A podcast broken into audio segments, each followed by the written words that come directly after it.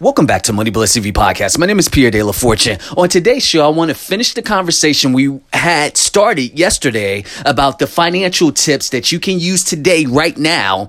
And the last one where we talked about the Roth 401k. And I wanted to make a I wanted to clarify there is a difference between your traditional Roth IRA um, and the Roth 401k. There is a difference. They are not the same. So if you all were wondering, are they the same? I'm here to tell you no.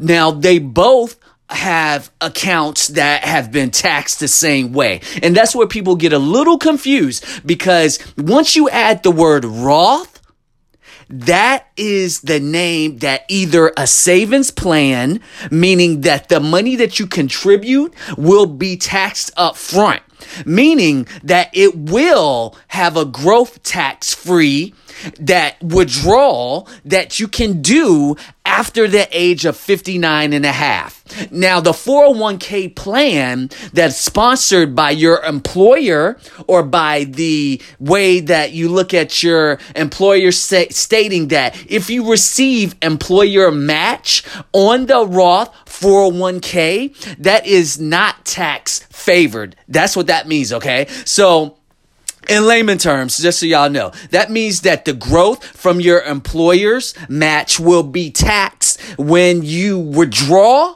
the money or the funds in retirement. So you can contribute to both the for the Roth IRA as well as the 401k at the same time. So remember that the contributions are limited and it will still apply to the Roth IRA. So let's let's let's go all the way back and let's just break down so you all will exactly know exactly what a Roth IRA is. So the Roth IRA is the individual retirement account.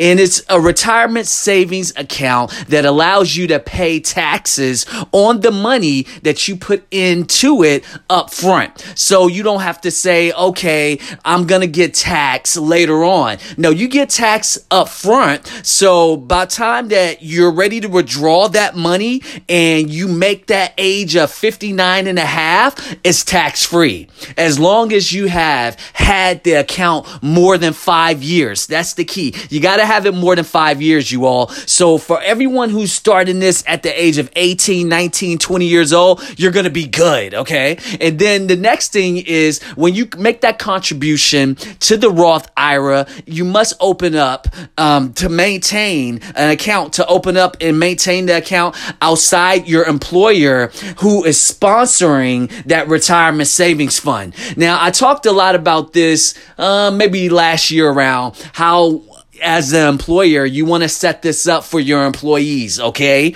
Because this is adding value to them as the employee, knowing that you as the employer have this in place for them and makes them want to feel like, all right, I know that you do think about my future, even if I'm not with your company. Because when I had this account and I had to do a rollover IRA um, with the Roth when I used to have a job and I rolled it over into my own business, it was the best thing that I've ever done with Fidelity. And that's who I was with when I did this. Now you got Vanguard, you got Ally, you got a ton of them that you can go through, but I, am with Fidelity just so you all know. And tomorrow I'll get more into details of who you all should probably sign up with and the benefits of which one is the best one to start your Roth IRA or your 401k Roth. So, um, I also want to say just before we close out this five minutes that if you're not required to take the distribution at a certain age,